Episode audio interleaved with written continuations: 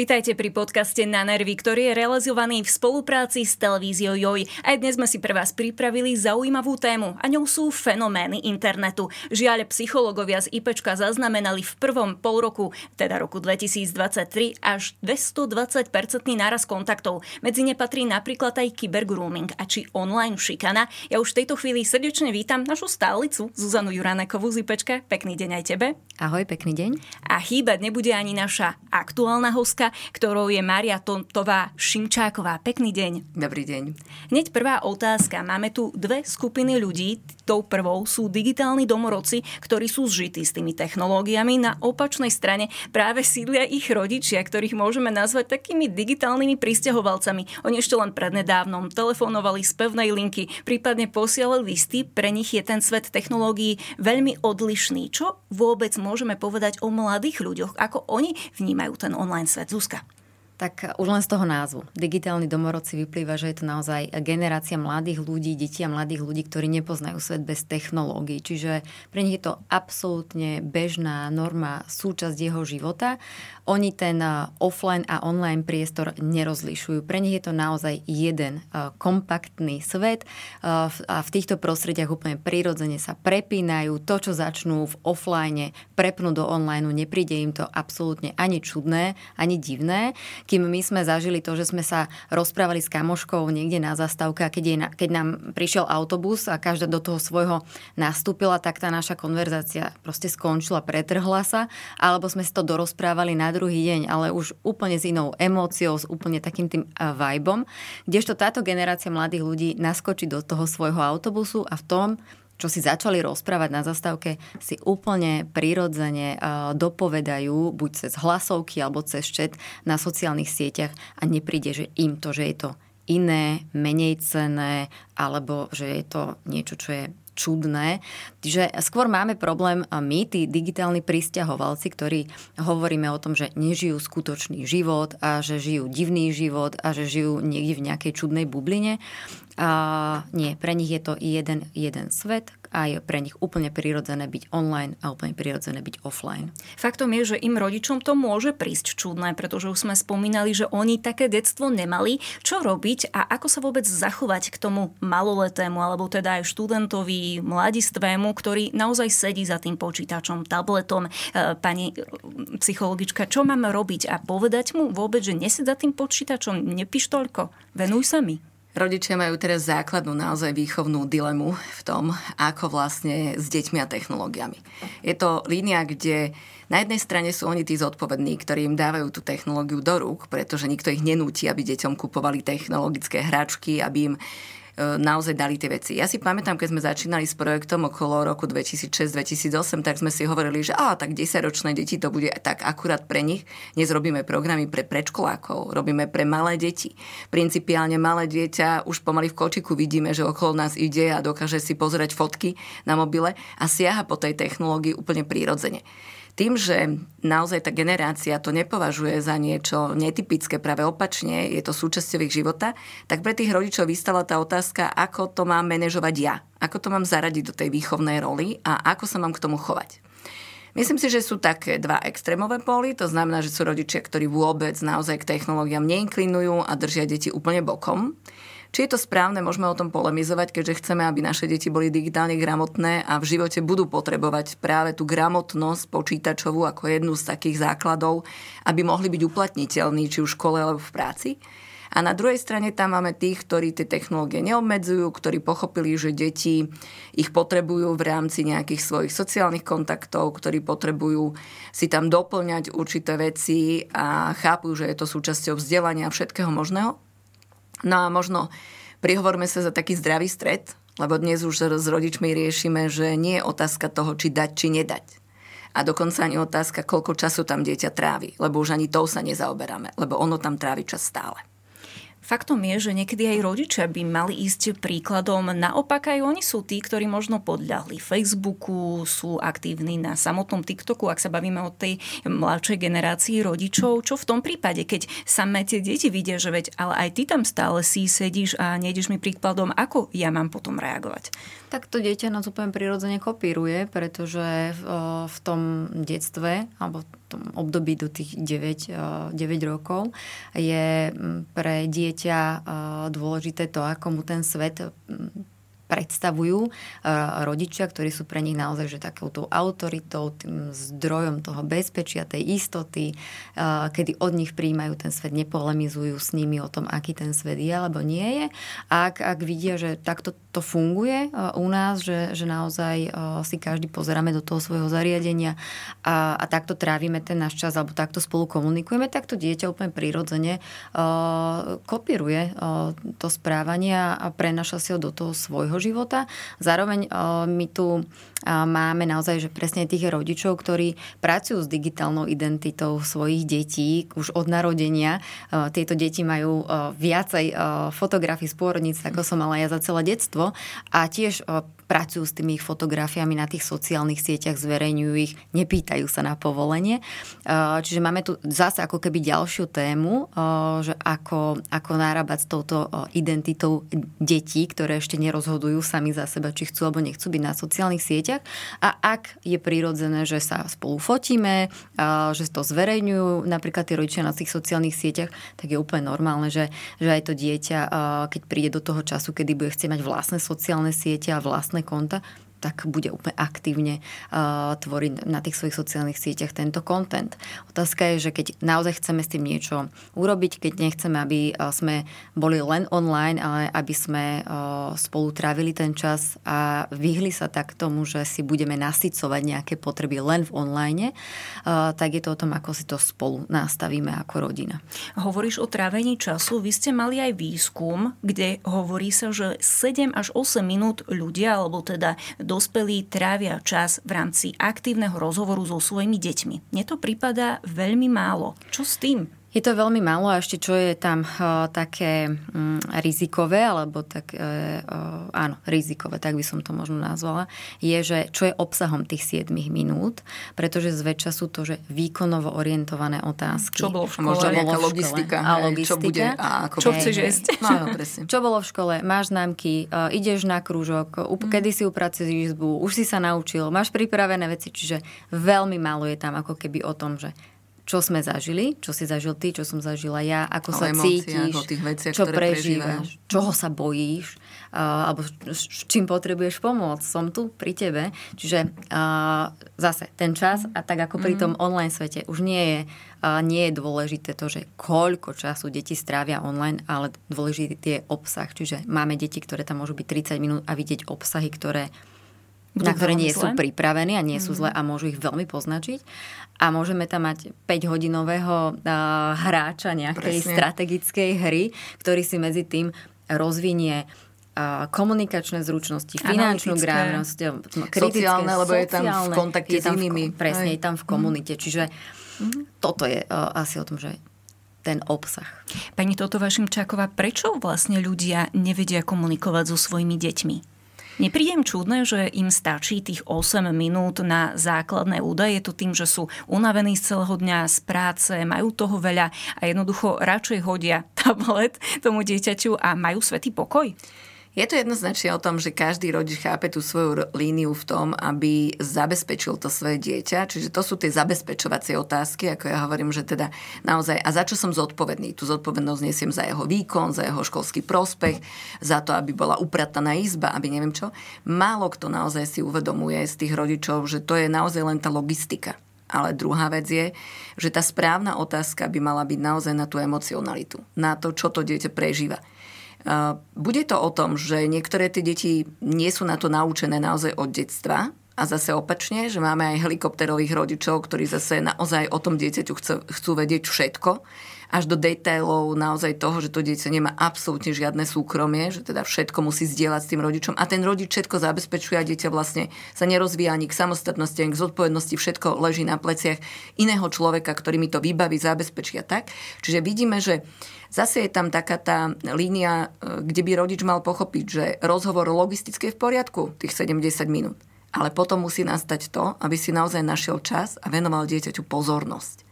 A to nie je len to, aby sme sa rozprávali o hocičom a či pôjdeme na prechádzku, alebo športujeme, alebo máme len pozeranie filmu raz do týždňa, ale nejaký čas, keď by dieťa vedelo, že je naplno ten rodič na ňo sústredený a možno mu dalo rodič by mal dať priestor tomu dieťaťu, aby kladlo zaujímavé otázky, ktoré mu bežia v hlave a ktoré by mal položiť práve tomu rodičovi.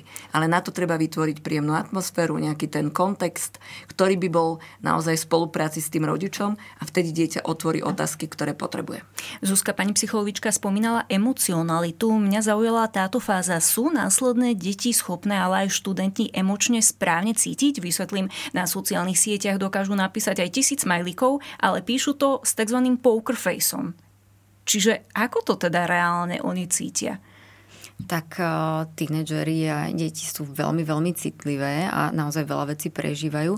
Otázka je naozaj to, že ako uh, ich uh, učíme a sprevádzame v tom, že hovoriť o emóciách je normálne. Poďme hľadať, že čo je to vlastne to, čo cítiš, ako to asi pomenovať. A cez emotikony je super, že, že je to komunikačný nástroj, spôsob, ktorým vie to dieťa nejakým spôsobom dať tú, uh, dať tú emóciu, alebo aspoň približne nájsť nejakého emojiho, ktorý sa najviac podobá tomu, čo práve cíti a prežíva, ale nesmieme zase zostať len pri tom. Je super, že, že to vedia urobiť cez tie uh, zástupné, podporné nejaké symboly, ale je hrozne dôležité, aby sme uh, si presne takých tých verbálnych smajlov hľadali aj v tej našej rodine, v tých našich vzťahoch uh, kamarátskych, rovesníckých a, a rozprávali sa o tých emóciách. Lebo len tak dokážeme sa napojiť na toho druhého, porozumieť tomu, že nestačí len možno povedať, že, že teraz som nahnevaná na toto a na toto, a, ale hovoriť o tých pozitívnych emóciách, alebo aj o tom, o tom strachu, ktorý prežívame, keď to dieťa napríklad neprišlo domov na čas, že ako som sa veľmi bála, čo som zažívala za ten čas, kým si tu nebol, aké myšlienky mi išli hlavou, že toto je cesta, ako sa emočne napojiť. zdieľať, ešte zdieľať určite tie emócie aj zo strany tých rodičov, lebo my hovoríme, že naozaj je jednoduché povedať, e, teda ukázať nejakú emóciu, ale naozaj ju dieťa pochopilo správne. Ten komentár, ktorý tam je, E, ktorý potrebuje ten rodič, pretože ak bude on vyjadrovať emócie, dieťa sa naučí, že emócia je to, o čo môže zdieľať, o čo môže hovoriť, že je to súčasťou toho, toho výroku, že nielen poviem, čo chcem a čo potrebujem, ale aj ako sa cítim a čo by mi pomohlo. Pre mňa napríklad ešte v tom má obrovský význam to, že my nechápeme rovnako emócie druhých ľudí. Mm-hmm. My stále hovoríme o nejakej empatii, na druhej strane empatia je naozaj vec, ktorú niektorí máme prirodzenú, niekde sa ju musíme naučiť a že zrazu je to o tom, že deti medzi sebou, keď e, komentujú nejaké tie veci a na sociálnych sieťach, že to, že tam hodím ja nejakého rozplakaného smajla, môže znamenať, že sa mi vysmievaš, ja to tak pochopím a ty si to možno myslel v dobrom, že súcitím s tebou. Že niekedy naozaj to porozumenie je tak zložitá vec, že my sa nemusíme zhodnúť v tom, ako chápeme jednotlivé veci. Takže aj tam dochádza k veľmi veľkým komunikačným chybám. Mňa veľmi mrzí, že v tých komentároch a veciach, ktoré tam deti majú, ja nachádzam, ja, ja si vždy robím takú štatistiku, že z desiatich je asi tri pozitívne komentáre, všetko ostatné je kritika versus výsmech. Asi to nie je v poriadku. Čo urobiť, aby to v poriadku bolo, aby to dieťa sa naozaj cítilo emočne dobre a aké vôbec tie rizika internet prináša? Zuzi. Tak keď sa pozriem na, na tie rizika internetu a, a vy môžete povedať z tých vašich bohatých skúseností všetko to ostatné, to, čo je na internete rizikové, je, že ak sa stane jediným zdrojom, ktorý naplňa tie naše potreby.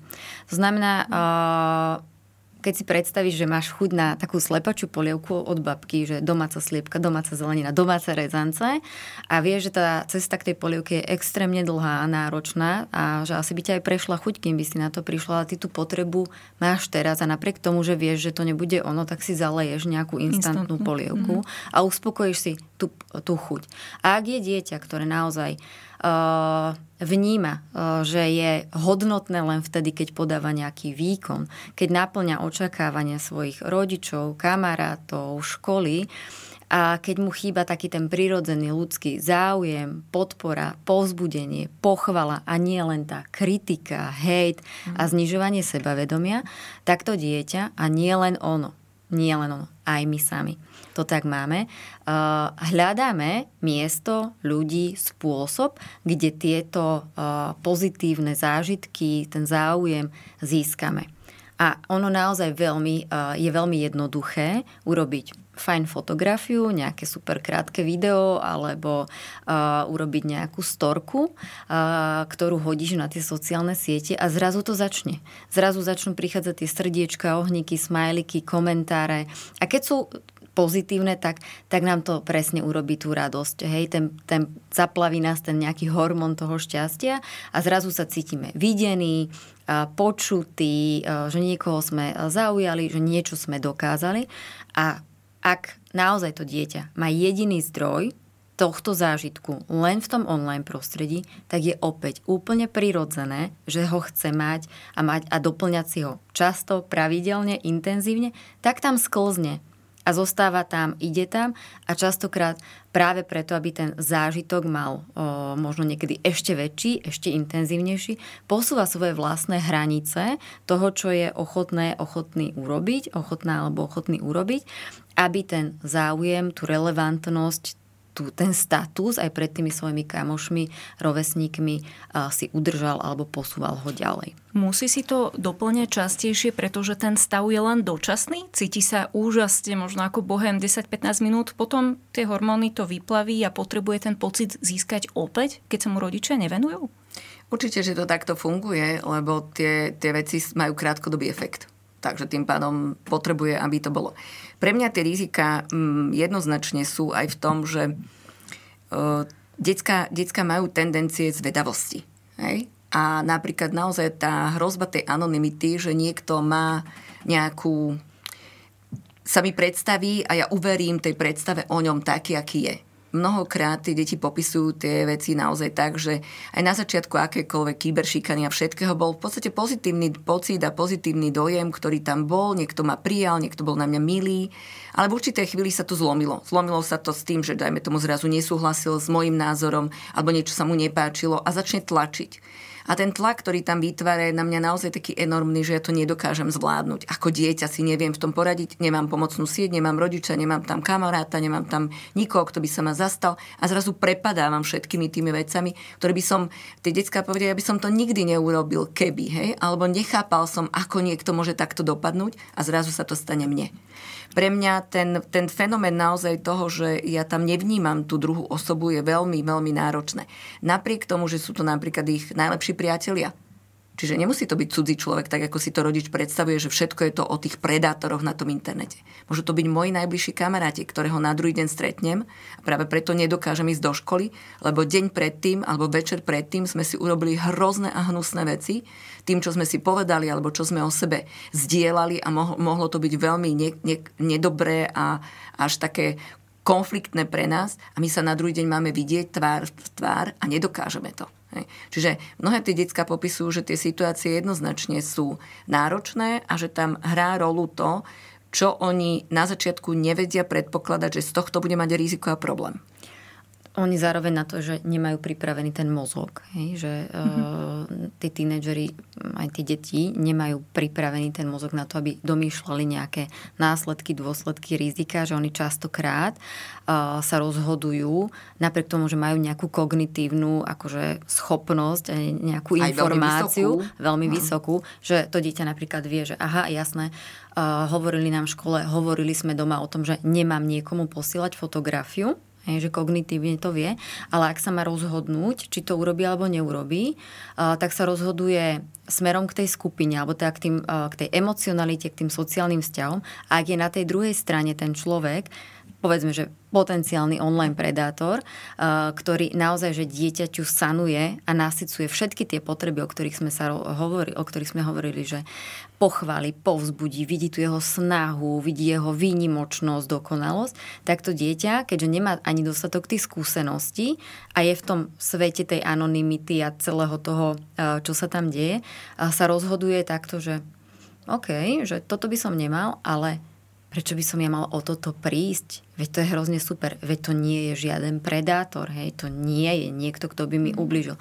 A ak na tejto dileme medzi tým, tou kogníciou a to, tým rozhodnutím je nejaká pochybnosť, uvažuje o tým, nemá za kým prísť to dieťa a hovoriť o tom, že ty počujem, a toto sa mi deje, mám, nemám, že to je ten záchytný moment, kedy môžeme do toho vstúpiť, možno to nejako zvrátiť, zmeniť. Ak tamto dieťa je, je v tom samo, alebo ak naozaj to, čo dostáva, je extrémne silné a pozitívne, tak sa rozhodne konať takto, lebo mu to priniesie uh, niečo, niečo hrozne fajn. A potom to, čo nastáva, uh, je, že obrovská nálož, ktorú tu dieťa musí ustať. Jednak, ak sa naozaj z toho dobrého človeka zmení ten človek na predátora, ktorý ho zastrašuje, vyhráža sa mu, tlačí na neho, manipuluje ho, hej. tak je to, že úplne niekto iný, s kým si ono písalo, to dieťa mohlo k tomu a malo k tomu človeku vzťah, možno bolo zalúbené, mm, čiže opäť nejaké, že úplne že sklamanie emočné. Do toho ten strach s tým, že čo s tým mám robiť, veď ja nemám tie zručnosti na to, ani tie schopnosti, ani tie skúsenosti. Možno aj hamba priznať sa rodičom. To je, že, že nie, nie som vývinovo na to pripravený toto zvládnuť, pretože ako povedala pani psychologička, v tom období do toho detstva všetko riešili tí rodičia, lebo to mhm. bezpečie boli tí rodičia, čo nemá tie, tie skills na to, aby to... A do toho má nabrať odvahu a prísť a povedať tým rodičom, že priznať to, sa, že toto som urobil. som mi viedol. A všetky tie veci, čo ste mi hovorili, že nemám robiť, som, som v podstate naplnil. Hej. A, a tá reakcia v mm-hmm. tomto, že je veľmi dôležitá a to je, že ak ešte my mu povieme, že ale veď som ti to hovoril, že to nemáš robiť. Tak za, sa uzavrie do seba. Tak sa úplne, alebo mm-hmm. teraz ma neotravuj, teraz nemám čas príť neskôr mi to povedať. Tak naozaj, že prešvihneme tie, tie momenty, kedy uh, vieme byť blízko, vieme byť podporou. A zároveň, uh, ak to dieťa naozaj dostane len hejt za to, čo všetko urobilo a nevnímame to, že máme pred sebou zraneného, zraniteľného, eh, zlomeného mladého človeka, ktorý potrebuje našu pomoc a blízkosť a možno aj fakt, že pochváliť za to, že si nabral tú odvahu, že si ceníme, že si nás vybral ako rodičov alebo krsnú mamu, tetu, uja, to je jedno. Blízkeho, blízkeho človeka, že nám o tom hovorí, tak, eh, tak je to ďalší ten šram na tej, na tej dušičke. A keďže oni sú veľmi impulzívni, prchkí, konajú radikálne, extrémne, tak to môže mať mm, potom tie rozhodnutia, tie, tie, tie tínedžerské môžu byť veľmi naozaj až fatálne. Čiže neprešvihnúť ten moment, kedy to dieťa za nami príde. My dokonca radíme, aby si naozaj akoby aj rodič povedal, že niekedy ten bezpečný človek a dôveryhodný človek nie som ja sám a s tým sa zmieriť. Lebo je to naozaj o tom, že ja mám vždy voči tomu dieťaťu trošku nejaký postoj výchovný a to dieťa sa môže akože extrémne obávať toho môjho, tej mojej reakcie. Ale mal by to byť niekto. Nech je to starší súrodenec, nech je to teta, ujo, sused, mne je to jedno, ale že jedna z tých vecí, ku ktorým ja ich vždy vyzývam, že nájdi v svojom okolí človeka, ak to naozaj nie je ten tvoj rodič. Aby to bola nejaká dôveryhodná osoba, kde si povieš, že možno nebude vedieť technicky pomôcť, ale bude vedieť emocionálne pomôcť, lebo to je to najpodstatnejšie. Povie mi, že OK, urobil si to, asi si inak nevedel, poďme to nejak riešiť, poďme ošetriť to, aby si to ty zvládol a tak ďalej. Čiže tam je veľmi podstatné, aby deti vedeli, že okolo nich môže byť takýto človek a že ho môžu systémovo vyhľadať. Je pravda, že keď ich odmietne aj on, tak sú už naozaj nechaní akoby sami bezcielne a bez, bez toho, aby si dôverovali a vedeli nájsť nejakú cestu. Tú cestu hľadajú potom sami a samozrejme môže byť fatálna. Čo však v prípade, ak aj samotný aspekt toho rodiča začne mať výčitky, že ja som mu nepomohol, ja som neodhalil tie nebezpečenstva. Väčšina rodičov má výčitky, pretože vlastne nielen to, že nedokázali pripraviť tie deti, ja im zase hovorím, že ale nikto by to možno nevedel, presne, lebo je to otázka ich veku, ich nastavení, ich skúseností. My im nevieme tie skúsenosti umelo dať. Eh, ja som videla jedne, jeden prieskum v niekoľkých krajinách Európy, kde sa napríklad hovorí, že táto generácia je jemne skúsenejšia, ako bola tá, ktorá s tým internetom prišla do kontaktu v 15 rokoch. Oni majú skúsenosti od 8-7 rokov, kedy sú na internete. Čiže inak vedia reagovať na niektoré veci, čiže akoby rastie ich skúsenosť a odolnosť. Napriek tomu sa im dejú úplne iné veci, s ktorými sa stretávajú. Takže musíme rátať s tým, že ten rodič má výčitky sám voči sebe a svojej nejakej výchovnej roli, ktorú neustal. A plus je tam hlavne u detí, ktoré boli nejakým spôsobom skoro zneužité týmto spôsobom, tak samozrejme, že tá základná otázka, sú, si, ktorú si kladie, ako to mám napraviť, čo mám pre to dieťa urobiť, aby ten jeho psychický stav sa naozaj zlepšil.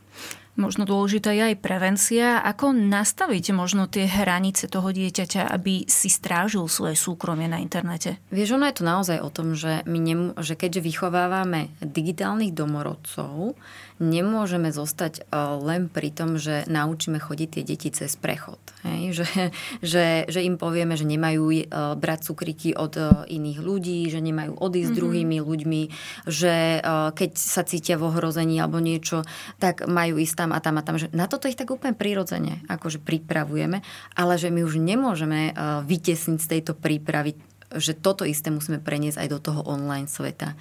Že my ich vlastne naozaj musíme vychovávať aj v tom, že chceš sa hrať hru? Jasné, OK, poď. Ale urobíme toto, že tu na ti vypnem lokalizáciu a nestačí to len povypínať. Hej, že to je ako keby si povedal tomu dieťaťu, že bezpečne prejdeš na cestu vždy len keď pôjdeš cez prechod. No pokiaľ mu nepovieš, že doprava doľava sa musí pozrieť a, po, a, a pokiaľ to dieťa to nepochopí, prečo to tak má byť. Hej? Že on sa síce ešte stále, že môže sa aj pozrieť, ale pokiaľ nevyhodnotí tú situáciu, tak môže riskovať pri tom prechode, uh, že pôjde len tak živelne. Čiže nestačí len to, že áno, povypíname všetko, čo je ohrozujúce, nastavíme rodičovské zámky, nastavíme bezpečnosť. My musíme po, tomu dieťaťu naozaj vysvetliť, prečo to robíme. Aby ono sámo potom tieto svoje, tieto zručnosti, tieto informácie uh, dokázalo preniesť do toho svojho sveta online, keď sa od nás otrhne v tom tínedžerskom veku. Čiže vypínam ti lokalizáciu pretože nechcem, aby cudzí ľudia vedeli o tom, kde sa nachádzaš. Pre mňa je dôležité, aby som to vedel ja, hej, a že si tu a tu, ale nechcem, aby o tom vedeli cudzí ľudia. Uh, pripojí sa Janko, tvoj kámoš, s ktorým sa zahraš nejakú hru. OK, túto miestnosť uzatvárame, alebo tento priestor uzatvoríme, pretože nechcem, aby vám sem niekto prišiel uh, iný, kto by vám tu mohol hovoriť škaredé veci, alebo vám rozbil tú hru a tak ďalej. Chcem, aby si to užil, aby ste so fakt s tým Jankom užili a dobre sa zahrali. Hej, keby ti náhodou tuto niekde niečo vyskočilo, prosím ťa, že neklikaj na to, že kľudne ma zavolaj, hej, že zavolaj ma, prečítame si to spolu uh, a, a, a poviem situáciu. ti, čo to je, vyhodnotím ti, lebo môže to byť nejaký vírus, ktorý, vá, ktorý nám ten počítač pokazí alebo zničí vám tú hru.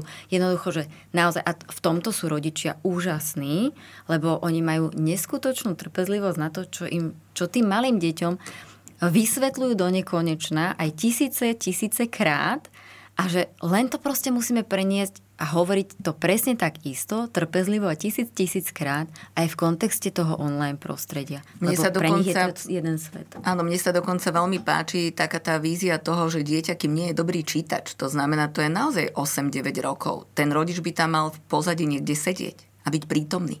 Čiže ja viem, že každý to robí tak, že dieťa sa hrá na počítači, tak ja zmiznem z tej izby a riešim svoje veci. Ale tak by to byť nemalo. Že naozaj, keď to dieťa aktívne vstupuje, či už má nejaké sociálne siete, či pozera videa alebo niečo, prečo pri ňom nie sme? Prečo tú spoločenskú hru hráme spolu, ale pri tom počítači zrazu povieme to, ty, si to, ty, ty sa zabavíš a ja mám inú prácu. Vtedy by tam ten rodič mal sedieť a mal byť sprievodcom toho. Digitálne musí rásť spolu s dieťaťom. Každý sme pomaly v určitom veku už e, tie deti nás prerastú a mnoho tých digitálnych zručností majú lepších majú informatiku, majú svoje vlastné zdroje, učia sa medzi sebou a my tak nerastieme, ale mali by sme. Práve preto, aby sme mohli byť sprievodcami. A to malé dieťa nás tam jednoznačne potrebuje. Tínedžer nás už nepustí, alebo nás môže pustiť systémom. Ja mám rada, keď je to taká kontrola s dôverou. Že ja mu nebudem chodiť za zadkom a pozerať mu každú veci minútu. každú minútu, lebo už to je jeho súkromie. Na druhej strane, ja zase uplatňujem aj zásadu, že do 15 rokov je podľa nášho zákona plne zodpovedný rodič za dieťa. Je to v poriadku, že ja neviem o kuse jeho života nič? Alebo mám do toho vedieť, s kým je tam, kde je, čo robí, aké činnosti ho bavia a tak ďalej. Čiže mal by som sa o tento svet zaujímať, ale už asi nie je tak, že mu zoberiem mobil a všetko mu skontrolujem, čo mnoho detí považuje za extrémny vstup, vstup do, do súkromia. Mm. Ale možno len tak, že ty mi to povedz, ty mi to zdieľaj, ty sa so mnou o tom rozprávaj. A to je tá cesta, ktorá nás môže udržať v tom kontakte. Spomínali ste tu XY ročné veci. Aká, e, deti, aká je teda tá veková hranica, kedy ten rodič môže bezpečne odozdať tablet, mobil, počítač, technologické zariadenie s prístupom na internet? Existuje tá hranica, alebo je to naozaj individuálne? A sa smejeme asi, že neexistuje. Nie, až, Do 18. Až hlavne, keby, keby sme za každú dostali, túto otázku dostali euro. Tak máte dom na Maledivách, hej? Máme veľa. Uh, pokojne. Nevieme, nevieme to naozaj učiť. Je to naozaj, pre mňa sú tam niekoľko línií od osobnosti dieťaťa, jeho zrelosť, jeho komunikačné zručnosti, jeho digitálne zručnosti. To je tak strašne veľký koncept, ktorý e, individualizuje každé to dieťa. A rodič by mal poznať to svoje dieťa, čo áno, čo nie. A ja hovorím, že takéto zdravo zvedavé dieťa, ktoré pôjde v bežných činnostiach, sa rozbehne od nás už v troch rokoch a je mu úplne jedno, že nie je v bezpečí rodičovskej kontroly, tak ako bude vyzerať ako tínedžer. Hej, a zároveň je to, je to naozaj o tom, že keď má aj ten telefon, je, vie si ho ustrážiť, vie si ho nabiť, mm. Je za neho nestráca ho, je za neho zodpovedný, no chcete kúpať každý týždeň tri mobily? No asi nie. Uh, keď, uh, keď si dohodneme nejaké pravidlá, spolu. Opäť, to je to, že nie ja ti nadiktujem pravidla. Poďme ich vymyslieť spolu, tie pravidlá. Mm-hmm. A nielen pre ten tvoj telefón, ale pre celú tú našu rodinu. Naozaj, že tam je dôležité uh, byť spolu v tom začiatku a vstupovať do toho spolu. Čiže dodržuje tie pravidlá, nedodržuje, uh, ako sa na tom ďalej dohodne. Čiže veľa, veľa takých vecí, ktoré si môžeme všimnúť. Áno, ten zlom, môžem povedať, že tá skúsenosť je, že, že keď tie detská uh, aj tí rodičia tak, že sa dlho, dlho tomu bránia, nechcú, nechcú, oddialujú to. Uh, takže už možno vtedy mm, začnú nad tým tak akože viac uvažovať, keď treba im to dieťa ide na ten druhý stupeň. Hej? Že, že, že už ho nemajú tak pod kontrolou. Ale to nie je hranica. To je zase o tom, ako sa na to pozerajú tí rodičia a že, že ani to dlhé oddialovanie od toho online sveta nie je... Mm, nie je tá správna cesta, že ja ťa ochránim od online a bude to strašne super. Chýbajú pretože. Pretože jednak mm. chýbajú mu skúsenosti mm. a potom do toho vhúpne a nebude sa vie toho nabažiť a naozaj zablúdi kade tade. A druhá vec je, že zase je to o mne ako rodičovi, že ja sa bojím toho tam pustiť, alebo e, sa na to pozriem z pohľadu toho môjho dieťaťa, že vedia ho môžem naozaj že označiť, onalepkovať ako to je ten, čo nemá mobil, to je ten, čo nemá internet. A začať a zra- ho ovárať. A, a zrazu bude naozaj ten, ten, ten iný, mm-hmm. čudný, divný, ktorý to nemá a že s obrovskou zodpovednosťou, že skúsme sa na to rozhodnutie pohrzať aj z pohľadu toho, toho dieťaťa, že, že možno aj ono to, že nie, ono to veľa potrebuje práve preto, aby niekam patril, patrilo.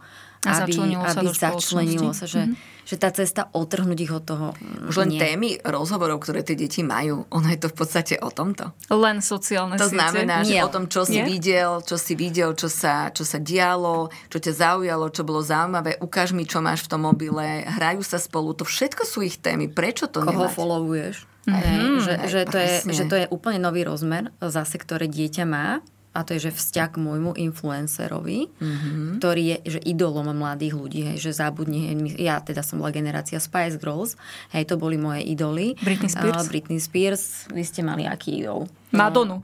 Ešte presne, my ideme trošku ďalej, takže uh, boli to, boli to naozaj takíto herci. Výrazní ľudia. A že teraz sú to influencery, mm-hmm. A dokonca už nemôžem ani hovoriť o, len o tom, že keby radšej fandili nejakému športovcovi ten športovec je z veľkej časti influencer. influencer. Hej, že ovplyvňuje tú mienku tých Samozrejme, ľudí. má svoje sociálne účty, proste tiež ovplyvňuje. Čiže uh, tu je normálne, že debata uh, medzi tými mladými, hmm. koho followuješ, prečo ho followuješ a toho to už nefollowuj, hej, že on, ono to dieťa naozaj musí byť v strehu, že ktorý influencer je teraz, že dobré ho followovať, ktorého už nemám followovať. Aby som nebol out. Aby som nebol zase, že a to akože usmievaš sa, hej, že príde ti to možno fany, ale, ale že pre nich je to vážna vec. Pre nich je to vážna vec, pre nich je to ďalší tlak, ktorý mm-hmm. zažívajú, ďalší tlak, ktorý zažívajú a potom tu je ďalší taký špecifický tlak, že, že existuje jedna sociálna sieť, ktorá akože má v názve uh, to, že je pre nejakých fanúšikov. Čiže opäť sa to dieťa môže dostať do situácie, mm-hmm. kedy mm-hmm. si povie, že ale ja som jeho naozajstný fanúšik. Ja mm-hmm. som a, a musím to zase dokázať a na to, aby som to dokázal, možno potrebujem nejaké peniaze, aby som si kúpil ten obsah, ktorý je iba pre skutočných fanúšikov. Ale ja som skutočný fanúšik. A možno na to tie peniaze nemá a zase ide do niečoho, že túto čmajzne nejakú kartu. Už sa dejú ale, divné a, dejú a divné sa veci. divné a divné veci. Mm-hmm. A my sa na to pozrieme z pohľadu toho, že halo, akože mne zmizli peniaze. Mm-hmm. A ideme riešiť tú krádež a keď zostaneme len v týchto hraniciach, keď sa neopýtame, čo bolo za tým, prečo, ne, nevyvrtame sa v tom tak akože spoločne a neotvoríme to, tak uh, zistíme len potom, že ja mám dieťa zlodeje, hej? Mm. A nepozerám to a, pozadie, prečo. Áno, potom, uh, ak to bude super, tak sa o tom porozprávame, že OK, tak ty si to urobil preto, lebo toto, odsúďme ten čin. Hej, počujeme, OK, snažím sa porozumieť tejto tvojej potrebe, ale nebudeme si kradnúť prachy. Neodsúdim to dieťa, že ty si zlodej, nebudeme si kradnúť peniaze, poďme sa o tom baviť. A ešte tam niekde musí docvaknúť také, že moje dieťa z mojich peňazí platí influencera, hej? Mm. Že, že porozumieť naozaj tomu, že čo je ten influencer pre to dieťa a potom nájsť tie spôsoby, OK, tak ako? Ja rodičom dávam takú um, možnosť sa zamyslieť nad svojim detstvom a vždy sa pýtam, čo ste zbierali? Pokémonov. Čo? Pokémonov a predtým boli známky a predtým nálepky. bolo niečo nálepky. Dávali ste do toho peniaz, dávali ste do toho ochotu, niekde ste to vyhrabávali, eh, vymieniali a neviem čo všetko. Dnes to sú sociálne siete. Už to nie je reálne, v zmysle držím to v rukách, ale môže to byť presne o tom, že nachádzam okolo seba ľudí, ktorí mi vytvárajú vzor a plus o nich viem extrémne informácie. Kedy si sme si naozaj tiež hľadali informácie o tých našich vzoroch, o tých ideoloch. Oni to majú na tom internete. On o sebe niečo zdieľa, on o sebe niečo informuje. On, oni sú súčasťou akoby jeho nejakého kontextu a jeho života, čo ich extrémne baví. Druhá línia je, samozrejme, ak fajn, ak si vyberú človeka, ktorý má aj pre nás ako dospelých nejakú tú víziu hodnoty a nejakých tých vecí, kde, má, kde si povieme, OK, tak má, môže to byť vzor pre to moje dieťa v niečom, Hej. Ale na druhej strane zase, že pozrime sa na to z takého kontextu. Ja bežne dávam deťom otázku, čo robí tvoj rodič? A mne dve tretiny detí nevedia povedať, akú majú funkciu, profesiu. akú majú profesiu, aké majú povolanie. A moja posledná otázka, a je v tom šťastný ten tvoj rodič? Mm-hmm. Chápete, že oni o nás najbližších nemajú základné informácie, ale extrémne veľa informácií sa dozvedia o niekom a to je pre nich to, čo ich naozaj láka. Hej? Že je to pre nich človek, ktorý pre nich získa blízkosť, lebo zdieľajú jeho život a vedia o ňom veľmi veľa vecí. Samozrejme, určite každý zo svojej prapodstaty chce mať blízkosť aj s tým rodičom práve a treba je vhodné vytvárať určitú psychohygienu. Ako teda nastaviť tie mantinele, časový rozmer od do minúty lomeno hodiny, kedy môžeš tráviť na sociálnej sieti podľa psychológov? To je zase jedna z tých otázok, ktorú nemáme radi, pretože ona nemá správnu odpoveď. A kde je tá hranica maximálna? To je tiež nie? 5 hodín je veľa? To, to není o maximálnej hodnote. To je o tom, že oni sú tam stále. Čas mm-hmm. stratil význam. To není ako podstatou. Že, uh, mm-hmm. že ono to už nie je o tom, že to mm-hmm. dieťa je online len vtedy, keď pozera do počítača mm-hmm. a je online vtedy, keď robí toto. On je online aj v myšlienkach prepač, že my tu teraz sedíme, rozprávame sa, ale tebe vybrujú hodinky, mne vybrujú hodinky, ja cítim, že mi tuto vybruje telefón, na ktorom sedím, že v mojom online sa niečo deje, hej, a ja si tam odskočím aj ty cez prestávku, pozrieme si, skontrolujeme si, čo sa deje a ideme ďalej. Sme mm-hmm. online 24-7. A že naozaj je to o tej rovnováhe, toho, aby, a o tom, aby tie pocity, zážitky boli rovnomerné. A ešte si musíme povedať, že ako žijeme aj my, že ak neodpoviete 3 dní na mail, tak dostávate proste obrovské negatívne veci. Prípadne sa ľudia začnú myslieť, že sme zomreli. Presne, že sa niečo stalo, že vy proste neexistujete. A toto je to, čo tlačí aj tie decka, že principiálne to naozaj je o tom, že položiť mobily, keď všetci jeme, je zásada, ktorú si všetci odložíme a odložiť znamená naozaj aj odopnúť a odložiť všetko. Urobiť si deň ako detox. Celá rodina, že si povieme, že do tých mobilov nepozrieme a bude nám úplne jedno, že tam niečo existuje, neexistuje. Možno ten dovolenkový model, ktorý je úžasný, keby sa v lete zvolil. Nie je to o čase, je to o tom, že to dieťa tam je. Že chceme, aby spalo bezpečne a aby si ten mobil aspoň na noc odložilo. Hej. Chceme na druhej strane, mnohokrát práve v noci po nich deti siahajú, lebo si tam hľadajú nejaké veci bez pozornosti toho rodiča. Že nepozeráme sa na to tak, že dieťa môže byť pol hodinu a 3 hodiny hrať.